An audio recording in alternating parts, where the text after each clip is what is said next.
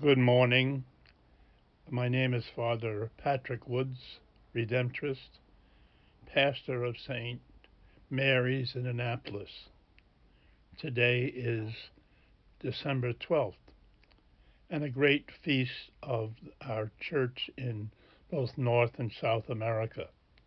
We know that the Immaculate Conception, which we just celebrated, Mary under that title is patron of the United States but Mary, under the title of Our Lady of Guadalupe, is patron of the Americas, both North and South America. The story of Guadalupe is a very beautiful one. Um, it really speaks of the Blessed Mother appearing to uh, the native people of Mexico, at that time the Aztecs, who had really been almost destroyed by the conquerors from uh, Europe uh, they brought with them diseases and so forth. Um, and these people who had a rich culture uh, were really beaten down and almost feeling worthless and broken.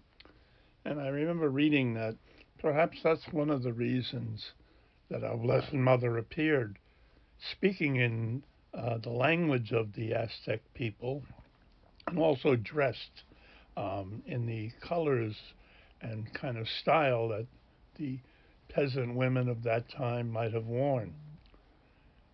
The story begins with a very ordinary man, we might call him a peasant, but a very devout man um, who's on the way to do his business and he sees an appearance of the Blessed Mother at a little mountain called Tepeyac, um, which is Guadalupe.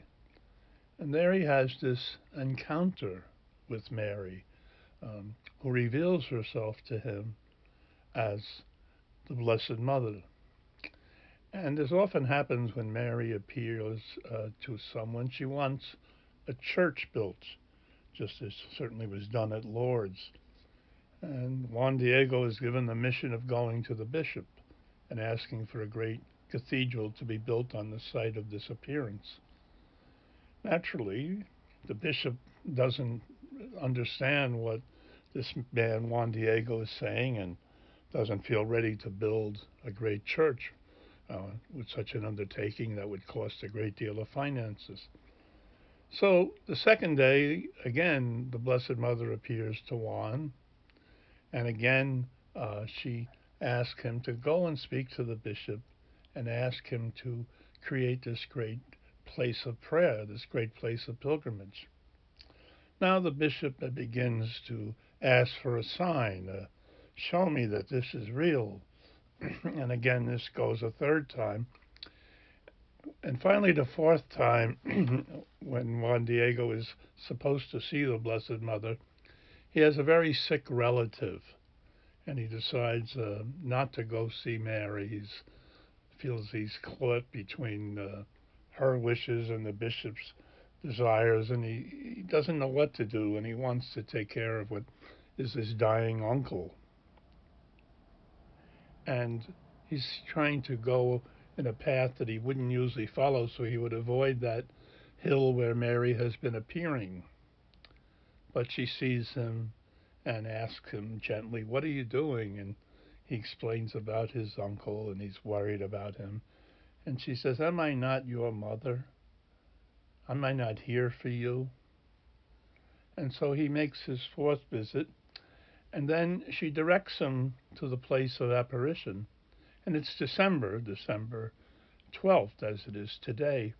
And there's all sorts of roses uh, growing, wild, beautiful roses, which do not grow at that time of the year in this place, which is now near Mexico City.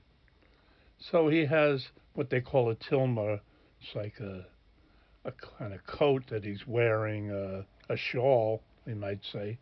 So he gathers up the roses as a proof to show the Archbishop that this must be true, that the Blessed Mother brought uh, these flowers forth. So he goes to the bishop and he opens up his shawl and the bishop is amazed and stunned. He's not as stunned at the roses, But on the tilma, on the shawl of Juan Diego, is a beautiful image of the lady appearing to Juan Diego, Lady of Guadalupe. And this has now become a sacred treasure and relic of the Catholic Church and of Guadalupe. It has been present there for many centuries and it's enshrined at the Great Basilica. And some uh, scientists have looked at it and it's somewhat unexplainable to them. They feel that this type of cloth, and especially with paint on it, would not endure. It would fade away. The paint would fade, and eventually the uh, quality of the cloth would uh, fade away, would disintegrate. But it hasn't. And this is sometimes called the greatest place of pilgrimage. I guess you could argue for Lourdes or maybe Fatima but this is a, a place where, especially Mexican people, especially Hispanics, but people of all nationalities and cultures, find great comfort. And one of the interesting things of uh, the image of Our Lady of Guadalupe wearing the native clothes is that she appears to be with child. She appears to be pregnant. Very often, in some of the other appearances, Mary is not pregnant. Um, she's bringing life and she's raising hope for these poor, broken people. And uh, it's a beautiful symbol that Mary is for all of us, that she brings the message of her son. She makes him known. Uh, she follows what happened at Cana, do whatever he says. So we pray for all the people of the Americas, especially the Hispanic people, uh, the immigrants, and for all of us that we grow in love of God, doing His will through the intercession of Our Lady of Guadalupe.